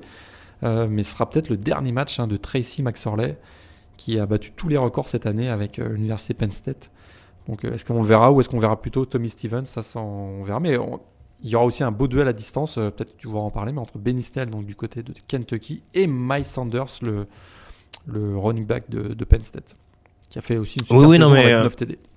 En effet, alors après, c'est sûr que du côté de Penn State, euh, et t'en parlais avec Tracy McSorley, c'est sûr qu'il y a peut-être un, une alternance un peu plus importante à surveiller. Moi, il y a quelque chose qui m'intrigue un peu sur ce match, et tu parlais du bon niveau de la défense de Mississippi State cette année. Euh, il y a quelques matchs quand même où la défense des Wildcats a été capable de mettre les barbelés. Et ce match-là est pas sans me rappeler, par exemple, le match qu'avait pu jouer Penn State à Michigan State, où à Ouais. première vue, les Nittany Lions avaient les armes quand même pour s'imposer face aux, aux Spartans. Et pourtant, la défense avait bien enquiquiné le jeu, euh, le jeu offensif euh, des Pennsylvaniens. Et au final, il s'était imposé sur le fil. Donc, euh, on sait que Penn State, en effet, il y a plusieurs matchs où ça a été un petit peu sur le fil du rasoir. Je pense forcément à Appalachian State ou, ou à d'autres rencontres de ce genre. Euh, faudra clairement ne pas se louper offensivement parce qu'on a vu que euh, le départ de Joe Morey n'a pas complètement été euh, euh, satisfaisant, on dira, du côté de, du côté de Penn State. Et voilà, si la défense de Kentucky peut laisser les Wildcats dans le coup, et on sait qu'ils ont des armes avec forcément Josh Allen, Derek Beatty, Mike Edwards également sur le poste de safety qu'il faudra qu'il faudra pas sous-estimer. Il y a quand même la place pour cette équipe de, de Kentucky, surtout que défensivement, euh, voilà, Penn State, il y a eu également du renouvellement. Et je trouve qu'au Ouais. niveau du front seven, euh, alors euh, le, le bien nommé Gross Matos a fait une bonne saison. Euh, il y a toujours Charif Miller également pour mettre la pression, mais il y a une bonne ligne offensive également. Donc ça, ça peut être un, un match-up également à surveiller de près. Mais le jeu au sol du côté de Kentucky va forcément être une clé non négligeable. Tout à fait. Et peut-être d'ailleurs que James Franklin pourra peut-être profiter de ce match finalement pour faire jouer encore davantage ses freshmen parce qu'il y a eu quand même euh, trois freshmen qui ont marqué à la saison euh, de Penn State et qui vont vouloir continuer leur progression. Il y a Ricky Slade qu'on a vu au poste de running back qu'on a beaucoup vu en fin, de saison. Une des révélations de l'année, un vrai playmaker, un KJ Hamler, euh, dans 7 TD cette année au poste de slot receiver qu'on risque de voir aussi davantage. Et puis en défense, on a beaucoup vu aussi en fin de saison Mika Parsons, le meilleur linebacker du dernier recrutement. Voilà, ces trois joueurs-là, c'est un peu le renouveau de, de l'équipe de Penn State et à mon avis, ils vont profiter et des 15 entraînements du mois de décembre et du match donc euh, de ce Citrus Bowl pour encore une fois progresser. Et moins, que- moins le résultat de la rencontre, même si c'est important, à mon avis, James Franklin va vouloir mettre voilà, ces joueurs ces joueurs qui vont être le, corps de son équipe dans les, dans les deux prochaines saisons, dans les meilleures conditions pour qu'ils puissent euh, vraiment commencer à prendre du leadership dans cette équipe euh, en vue de la saison prochaine, à mon avis. On passe au Pinstripe Bowl euh, prévu du côté du Yankee Stadium euh, dans la nuit du vendredi, dans la nuit du jeudi 27 au vendredi 28. Euh, donc ce sera à 23, alors sera à 23h15, donc c'est c'est une nuit sans être vraiment une nuit. En tout cas, le, le match terminera dans la nuit. Euh, remake donc de l'Orange Bowl de la saison passée, qui avait donc été remporté, contrairement à ce que j'avais dit, par les Badgers. Euh, on a beaucoup d'armes identiques par rapport à la saison passée euh, notamment du côté de Wisconsin. Est-ce que ça veut dire que les Badgers sont fondamentalement favoris de cette rencontre? Alors, euh, pas si évident, mais en tout cas, deux équipes qu'on, euh, ça avait été nos deux déceptions, tu te souviens, dans- quand on avait fait le bilan de la, euh, de la semaine dernière, donc c'était nos deux déceptions, Miami, euh, Wisconsin. Alors là, cette revanche, elle n'aura pas lieu sous le soleil de South Beach. hein. Là, ce sera sous la neige du Yankee Stadium, probablement. Donc, est-ce que ça va changer des choses Euh, Je ne sais pas. Mais bon, l'attaque, ce qui est sûr, hein, c'est que Wisconsin donc, a fini deuxième dans la, dans la Big Ten West. Évidemment, c'est une grande déception. Euh, moi, je trouve que c'était une équipe qui était euh, candidate euh, au titre de la Big Ten, même peut-être au playoff. Moi, je crois que je les avais mis en playoff, si je me souviens bien, en- dans la preview. Puis l'attaque a vraiment déraillé à partir du moment où, euh, où Alex Hornibrook s'est blessé. Et elle est devenue très unidimensionnelle avec le, le- le jeu puissant de Jonathan Taylor. Là, ils vont affronter une défense de Miami qui sera vont privé probablement, sûrement d'ailleurs, de Manny Diaz, le coordinateur défensif, mais qui reste quand même très très solide. Et j'ai l'impression que si Wisconsin n'ouvre pas plus le jeu comme il l'avait fait l'an dernier, d'ailleurs euh, dans la version à, l'Orange Bowl, il pourrait tomber sur un os. Et du côté de Miami, euh, on a été un peu, voilà, une gestion un peu très contestée donc de, de Mark Richt au poste de quarterback. Et là, on sait que ce sera probablement une Cozy Perry qui jouera cette rencontre, donc euh, il sera un peu plus libéré à mon avis. Oui, parce que c'est ça, tu t'expliquais fort justement que Wisconsin avait pêché un petit peu avec la blessure de Brook. Euh, du côté de Miami, là aussi où ça a commencé à dérailler, c'est au moment où les quarterbacks ont commencé à déjouer parce que ils ont réussi à trouver quelques options au niveau du poste de running back, mais sans réussir à lancer le ballon, c'est devenu un peu plus compliqué. avec notamment des performances offensives très compliquées. Je suis pas sûr que ce soit un match qui va se terminer à 50-45 par exemple. Euh, non, j'y crois pas non plus. Ouais, donc euh, ça peut ça peut être une donnée d'importance à, à surveiller. un petit duel entre un petit duel entre euh, Gerald Willis et Jonathan Taylor, intéressant. Euh, ça c'est à surveiller. Ça me paraît pas mal. Bah, le duo Willis Quaterman, je, je pense que. Mais après, globalement, hein, la ligne défensive de Miami contre la, la O-line de Wisconsin, qui reste quand même une des, une des plus solides, avec euh, notamment pas mal de prospects intéressants à suivre en vue de la NFL. Euh, voilà, il faut pas oublier Joe Jackson qui euh, plus d'une fois a été capable de faire la différence en faveur de Miami et euh, en l'occurrence contre les contre les Badgers et euh, contre a priori bah c'est David Edwards a priori qui doit avoir contre lui. Ouais. Ça va là Ça va aussi être- être, ça- un, ça va être pas un mal assez, assez pimenté. Ça ouais. va être pas mal. Puis on verra peut-être la, turn- la turnover chain. Ah oui, j'ai ça met tellement un peu hâte de l'avoir. Ça met un peu de piment dans les matchs de Miami. Ah bah c'est autre chose que le sac à dos. Hein. C'est Ouais, le sac à dos de Florida State, Ouais.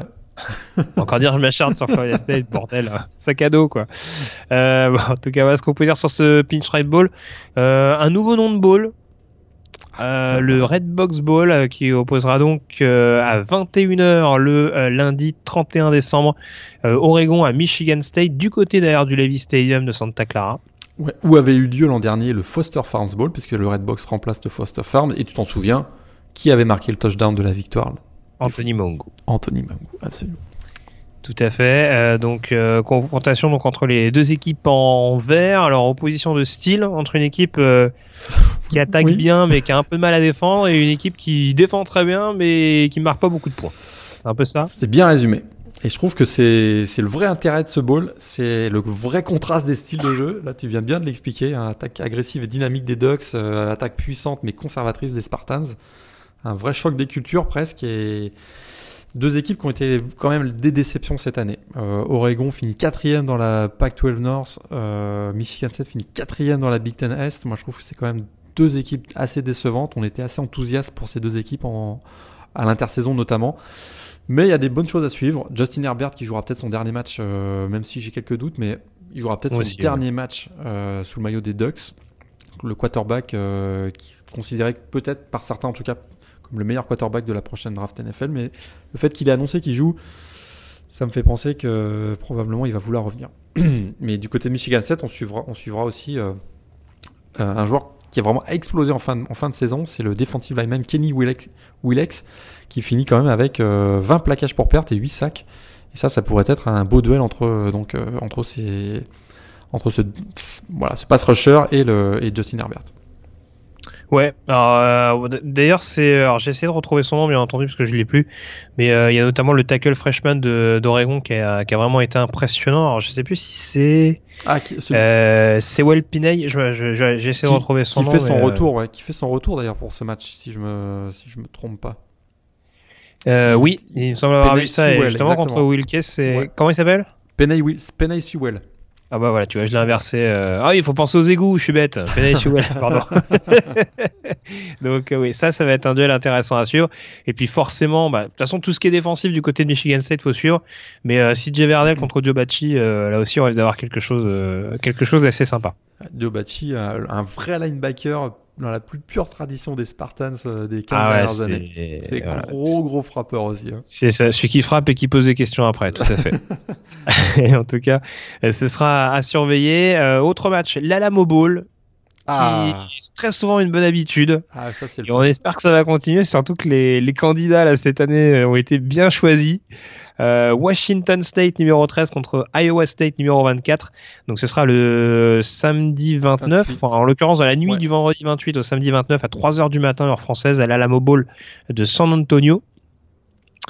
Et donc, euh, bah, j'ai envie de dire deux grosses attaques, euh, aériennes notamment, euh, Ouais. avec un, un Minshew qui a marché sur l'eau du côté de, du côté des, des Cougars et Iowa State qui a souvent changé de quarterback, mais avec une efficacité euh, souvent identique euh, de la part des hommes de Mike Campbell. Ouais, ce qui avait été intéressant, c'est que c'est Iowa State a une, une excellente défense contre la passe, la troisième meilleure de la Big 12, et donc ils vont jouer face à la- l'attaque air raid donc de Washington State. Alors je trouve que je sais pas ce que tu en penses, mais Iowa State ressemble quand même beaucoup euh, à Washington. Euh, notamment, ils ont un trio. Euh, on sait que Washington avait son trio Jake Browning, Miles Gaskin, Aaron Fuller. Et du côté d'Iowa State, on a un peu le même type de, de joueurs avec Brock Purdy, le quarterback, David Montgomery, le running back, et Hakim Butler, le, le fantastique receveur de Iowa State. Et à mon avis, ça pourrait bien enquiquiner la défense de Washington State qui a donc qui a donc subi une défaite à domicile lors de l'Apple Cup face à face à Washington juste avant la finale de la Pac-12. Donc, euh,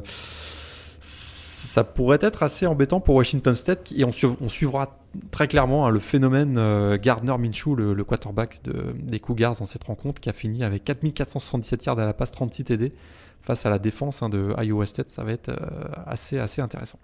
Il y a beaucoup de choses à suivre et forcément, enfin, t'en parlais un petit peu, mais euh, alors Hakim Butler, c'est forcément euh, c'est un super receveur, tu l'as tu l'as bien signalé, mais David Montgomery qui a eu quelques petits pépins physiques, mais très généralement quand il tourne bien, euh, les Cyclones tournent bien aussi, donc euh, possible dernier match pour lui également du côté du programme d'Iowa State, lui qui pourrait se présenter à la draft.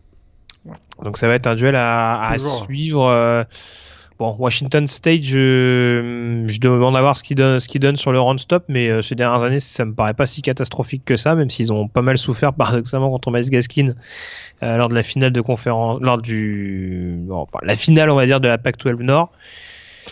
Donc euh, voilà, David Montgomery a, suivi de, très près en, en l'occurrence. Et puis on termine donc cette, ces confrontations, ces previews avec le Camping World Bowl. Et là aussi, on va, avoir un duel assez sympa et assez offensif euh, qui va opposer euh, Syracuse à West Virginia, le numéro 20 contre le numéro 16. Et ça, euh, ce sera prévu donc le vendredi 28 décembre à 23h15 du côté d'Orlando. Une nouvelle fois, beaucoup de beaux là qui jouent du côté d'Orlando. Euh, à quoi on doit s'attendre? Est-ce que déjà il faut s'attendre forcément à un duel offensif ah entre Will Greer et alors je, suis même pas sûr que Will Greer jouera d'ailleurs. Je crois qu'il a non, il, il, jouerait. On va voir Jack Allison, l'ancien euh, l'ancienne recrue de Miami. Tu te souviens qui, avait, qui, était passé du côté de qui avait annoncé son transfert. Qui lui aussi a défrayé la chronique. On aime bien les, les quarterbacks un peu euh, un peu agités du côté de Morgantown. Et euh, alors voilà, du côté de Syracuse, Eric Dungy ou pas, euh, ouais, jouera ou le fils de Danny, on sait pas trop. Bah, ce sera soit, soit, soit, soit De Vito, soit de Dungy, mais a priori ce sera Eric Dungy. Moi je m'attends à un match avec beaucoup beaucoup de points euh, entre ces deux équipes d'ailleurs qui étaient euh, qui faisaient partie de la, de la feu Big Est, si tu t'en souviens bien, Syracuse et West Virginia. Donc ces, ces deux équipes se sont rencontrées la dernière fois en 2012 lors du Pine Street Bowl. Et puis, euh, ouais, je m'attends à beaucoup beaucoup de points. Euh, les Orange Men vraiment ont été une des bonnes surprises de cette saison. Euh, offensivement. Ils ont terminé deuxième de la division ACC Atlantique et West Virginia, malgré l'absence de Will Greer, on va pas changer de système de jeu en un mois. On va beaucoup beaucoup jouer sur les receveurs euh, Gary Jennings, David Seals et Marcus Sims. Euh, Voir sur les running, hein, parce que je l'avais déjà dit, ouais, mais ils ont quand même un backfield offensif très très fourni. Hein. Effectivement, avec Kennedy, McCoy et aussi, on a vu euh, Martel Petaway aussi en milieu de saison. Moi, je dirais la clé du match, ce sera, bah, sûr, ça va être un feu d'artifice offensif, mais euh, j'ai hâte de voir, par exemple, l'une des révélations de l'année, le freshman euh, defensive back André Cisco, hein, qui a réussi 7 interceptions cette année face à face à la face au receveur du des Mountaineers, donc euh, il pourrait jouer face à Gary Jennings notamment. Ça, ça m'intéresse. Bah, euh... je, te, je te rejoins, c'est sûr que là on a quand même un paradoxe, euh, enfin un paradoxe, une belle opposition de style en tout cas entre un des meilleurs intercepteurs de la ligue, un des joueurs les plus aptes à créer des turnovers contre une attaque qui va pas hésiter à jouer dans son secteur. Donc voilà, là on va dire que tout le monde fait all-in. Et oui, puis on voit qui a la meilleure main à l'arrivée. Ça va être all-in, c'est sûr. À mon avis, là on va avoir du, beaucoup beaucoup de points dans ce match. Je pense également. Donc voilà en tout cas ce qu'on peut dire sur ces euh, previews. Euh, on vous rappelle que les principales rencontres donc, commencent euh, ce samedi 15 décembre. Alors il y a beaucoup de balls qui concernent notamment des équipes du groupe of five. parmi les matchs qu'on peut citer peut-être à 20h, il y aura un North Texas Utah State lors du New Mexico Bowl. Euh, qui peut être intéressant à suivre. Le Fresno State, Arizona State à 21h30 également en, en samedi. Ouais, ça, ce sera à, à, surveiller de très près. Et puis d'ici la prochaine émission, euh, encore une fois, il y aura que des balls euh, un petit peu plus en retrait. Euh, voilà, peut-être un soft Florida Marshall le vendredi 21 décembre. Ouais. Mais alors, c'est dans la c'est dans la nuit de jeudi à vendredi, donc bon. Ouais. Faudra être motivé. Ohio San Diego State également la veille. Euh, Northern Illinois UAB. Bon, il y, a des choses à voir, mais il faut vraiment être euh, être fan du groupe of five et, euh, bien connaître les équipes pour pour, pour s'y aventurer. Je le dis chaque année à cette période-là, mais je trouve que c'est une bonne façon justement de découvrir des équipes qu'on n'a pas vues au, au, cours de la saison. Même si c'est dans le cadre d'un bowl ou c'est un match un peu de gala, un peu particulier. moi, je, souvent, c'est assez intéressant de découvrir des joueurs dont on a entendu parler ou qu'on a vu pour qui on a vu des bouts de match. Là, on peut voir des matchs en, entier. On fera d'ailleurs, je vais d'ailleurs publier une preview de quasiment l'intégralité, je pense, des matchs euh, de la semaine prochaine. Là, À la bonne heure. Et on rappelle que la Sunbelt a eu un formidable bilan l'année dernière, donc n'hésitez pas à suivre les grosses écuries. Exactement. Louisiana contre Tulane, euh, Georgia Southern contre Eastern euh, Michigan, Appalachian State contre Middle Tennessee. je peux vous dire que là, vous allez tomber amoureux des bowls dès le début. Hein. Voilà en tout cas ce qu'on pouvait dire sur ces previews. On passe désormais à la chronique demandée programme. Et attention Moussaillon, Prépare ton pompon. Avec ça.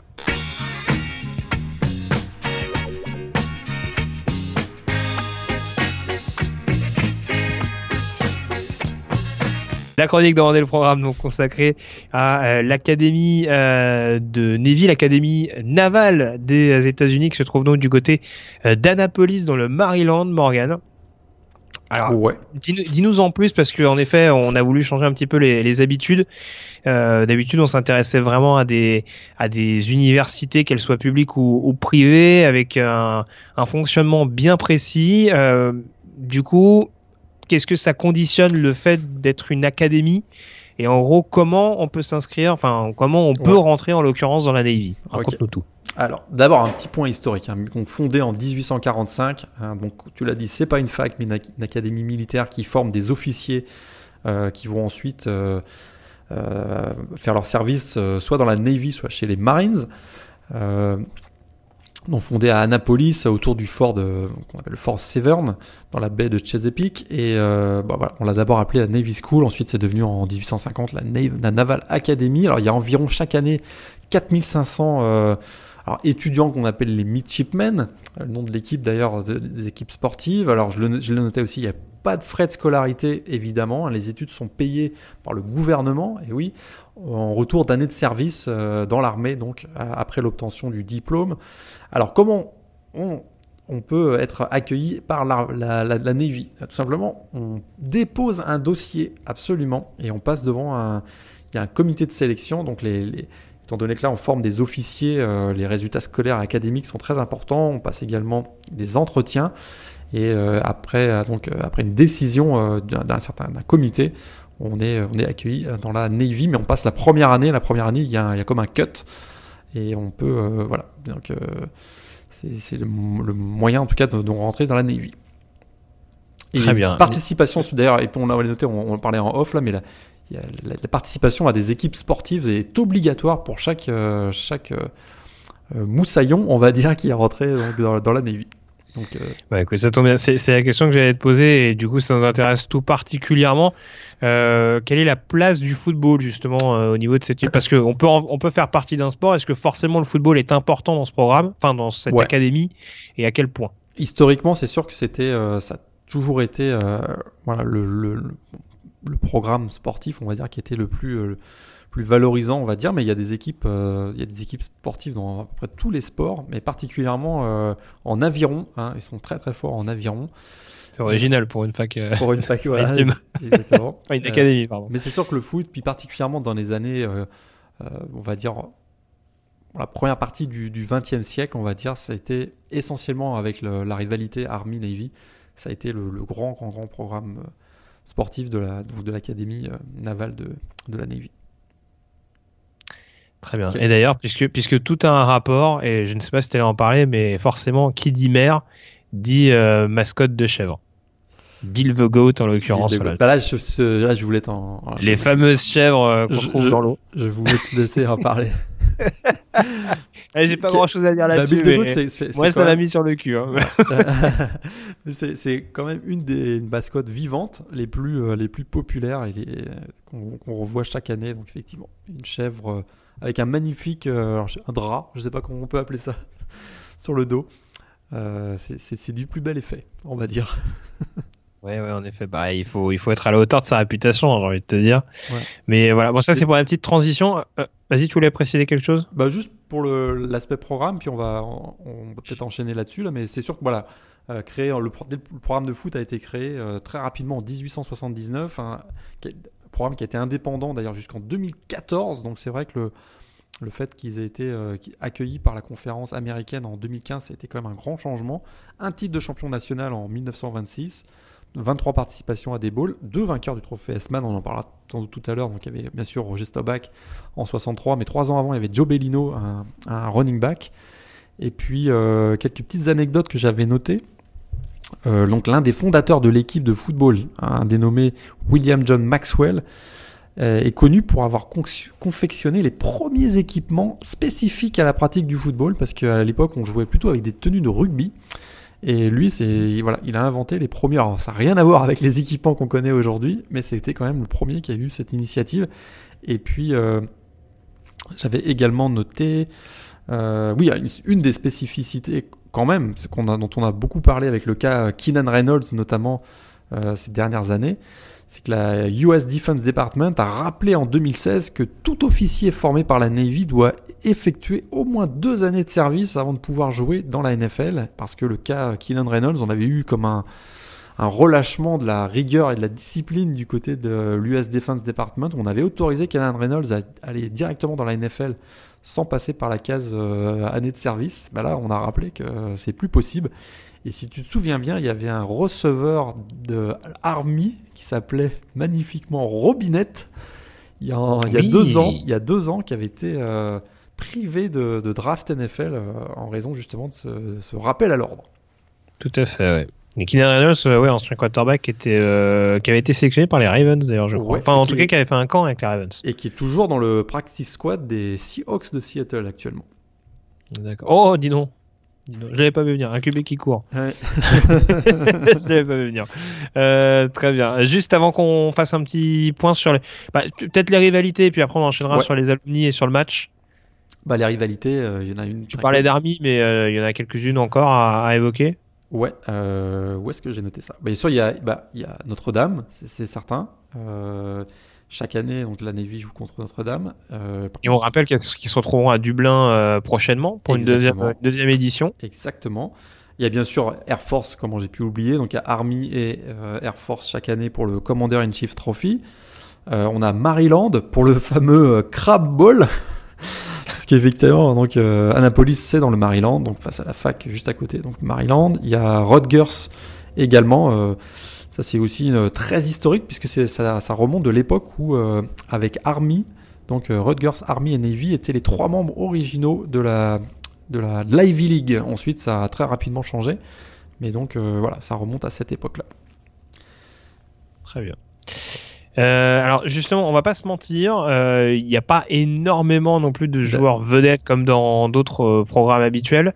ce que je te propose peut-être Morgan, c'est de faire un... les petits alumni. Voilà, les alumni et de faire la transition directement avec du coup les, les principaux joueurs de foot qui sortent quand même de l'académie navale. Ouais. dis-nous tout. Bah, alumni, il y a quand même des célèbres. Bah, si on s'intéresse au moins à la, vie politique américaine, un minimum, on, on connaît ces ses alumni. John McCain, décédé très récemment, donc l'ancien candidat à la présidentielle américaine qui avait été battu par Barack Obama en 2008, si je me trompe pas. Et puis il y a Jimmy Carter, 39e président des États-Unis, de 77 à 81. On a également, alors évidemment, la Navy a beaucoup beaucoup formé des officiers qui ont aussi participé au, euh, à l'envoi de euh, notamment d'astronautes sur, le, sur la Lune, puisqu'on a Charles Duke, qui est le plus jeune astronaute à avoir marché sur la Lune, qui est un voilà qui est passé par la Navy. On a également Jim Lowell, qui est le command, qui était le commandant. Alors, si vous avez vu Apollo, le film Apollo, euh, vous, avez, voilà, vous connaissez Jim Lowell, qui était le commandant à bord. Et puis, euh, qu'est-ce que j'ai noté également? Dans le sport, bah, un des plus fameux, on va dire, David Robinson dans ah, la NBA. Hein, parce qu'il n'y a, pas, que Tony Parker à avoir joué chez les Spurs, il y, a aussi, David Robinson, euh, qui était celui qui a tout appris à Tim Duncan, qui a été ensuite le, centre vedette des Spurs pendant, je sais pas combien, dans 15 ou 20 ans. Euh, Roger Staubach, on en a parlé tout à l'heure, fantastique quarterback. Et puis au niveau des running backs, il y a Napoleon McCollum aussi qui avait joué avec les Raiders euh, de Los Angeles. J'ai appris à Los Angeles. Puis euh, il y a Joe, Joe Bellino aussi, donc le S-Man 1960. Très bien. Bah écoute, on termine peut-être avec le match légendaire Sinon- de Navy. Ouais, sinon Ah. peut-être juste, juste finir quand même, il y a euh, au niveau des quarterbacks, on a eu quand même des, des assez beaux spécimens. Donc Roger Staubach bien sûr, il y a Keenan Reynolds, on en a parlé tout à l'heure, qui quand même, faut le rappeler, détient le record du nombre de touchdowns en carrière au niveau NCAA avec 88, aussi 4559 yards au sol en carrière, record NCAA.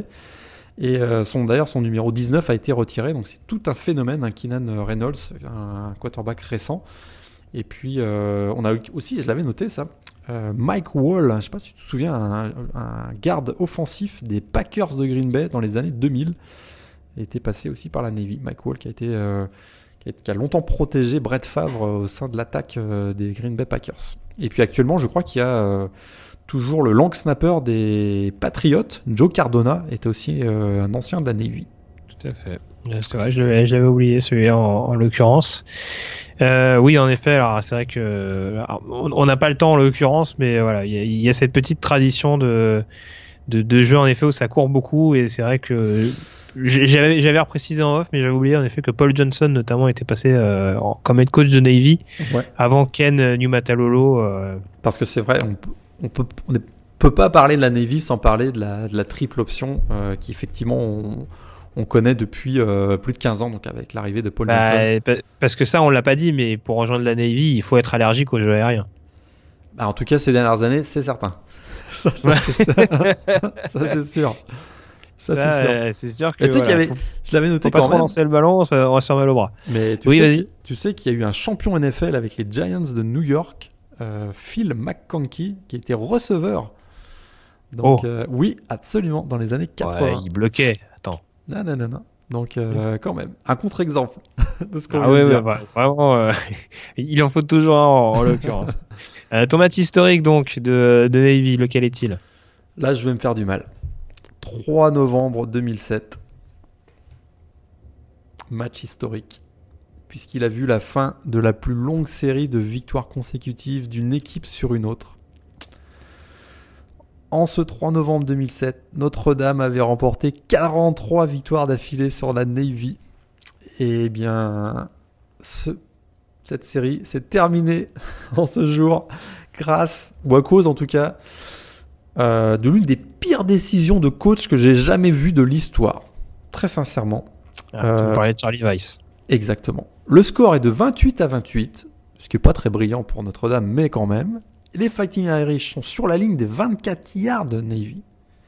Quatrième tentative, 8 yards à faire. Le bon sens nous ferait penser à un bon field goal, puis c'est terminé. Non, notre ami Charlie Weiss décide de tenter la quatrième.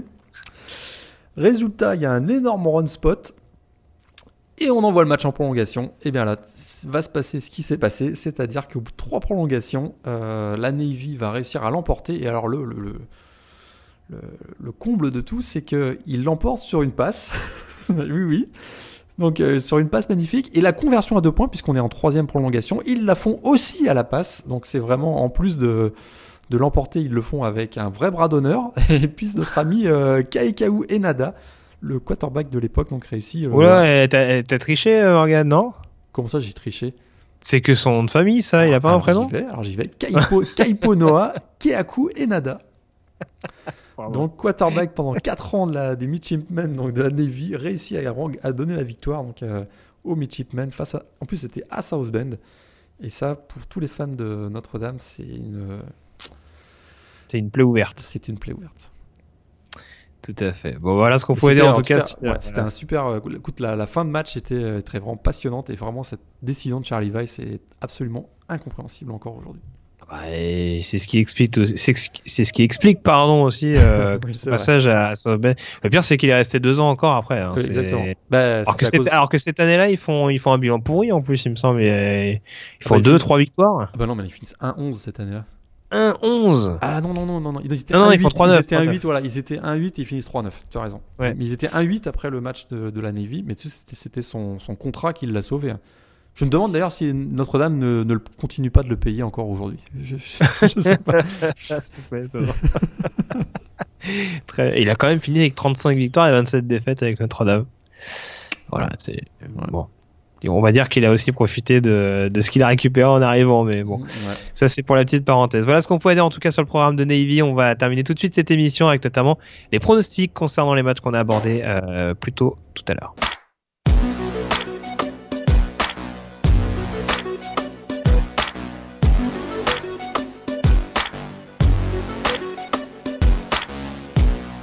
10 pronostics donc Morgan, petite pression parce que autant tu, tu nous as fait des bons pronostics sur les playoffs FCS, là on va voir si sur les bowls FBS t'es aussi inspiré. On reprend donc avec le Sun Bowl, Pittsburgh Stan- Stanford, qui vois-tu vainqueur? Stanford. Stanford pour moi également, euh, l'Holiday Bowl donc qui oppose Utah à Northwestern. Moi je vais y aller avec les Wildcats. Moi aussi, je vais avec les Wildcats. Match 3, le Gator Bowl, NC State contre Texas A&M. Texas A&M.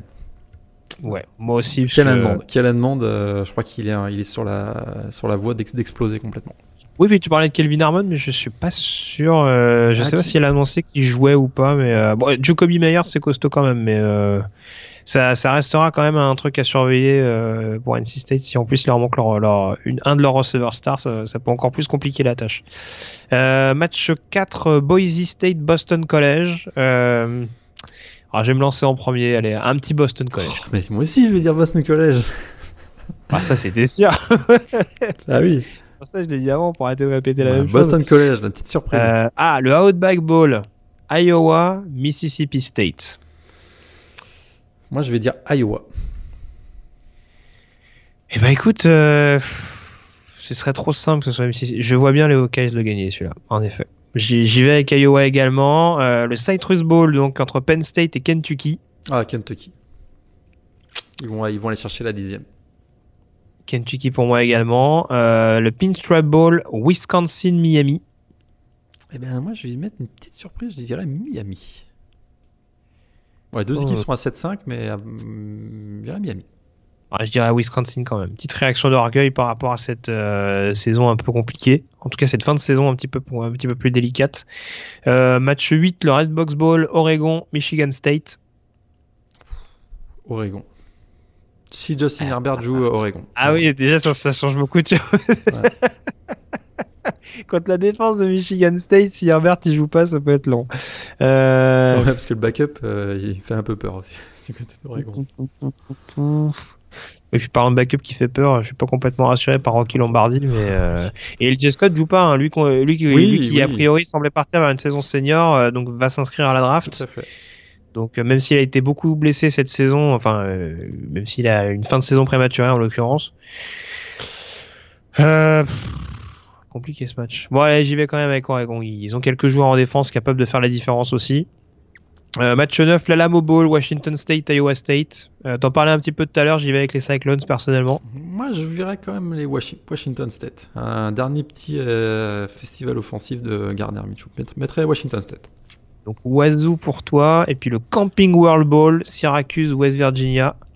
Moi je suis obligé Syracuse. Ouais, mais Will Greer joue pas, c'est que ça fait mal quand même. Donc je mettrais Syracuse.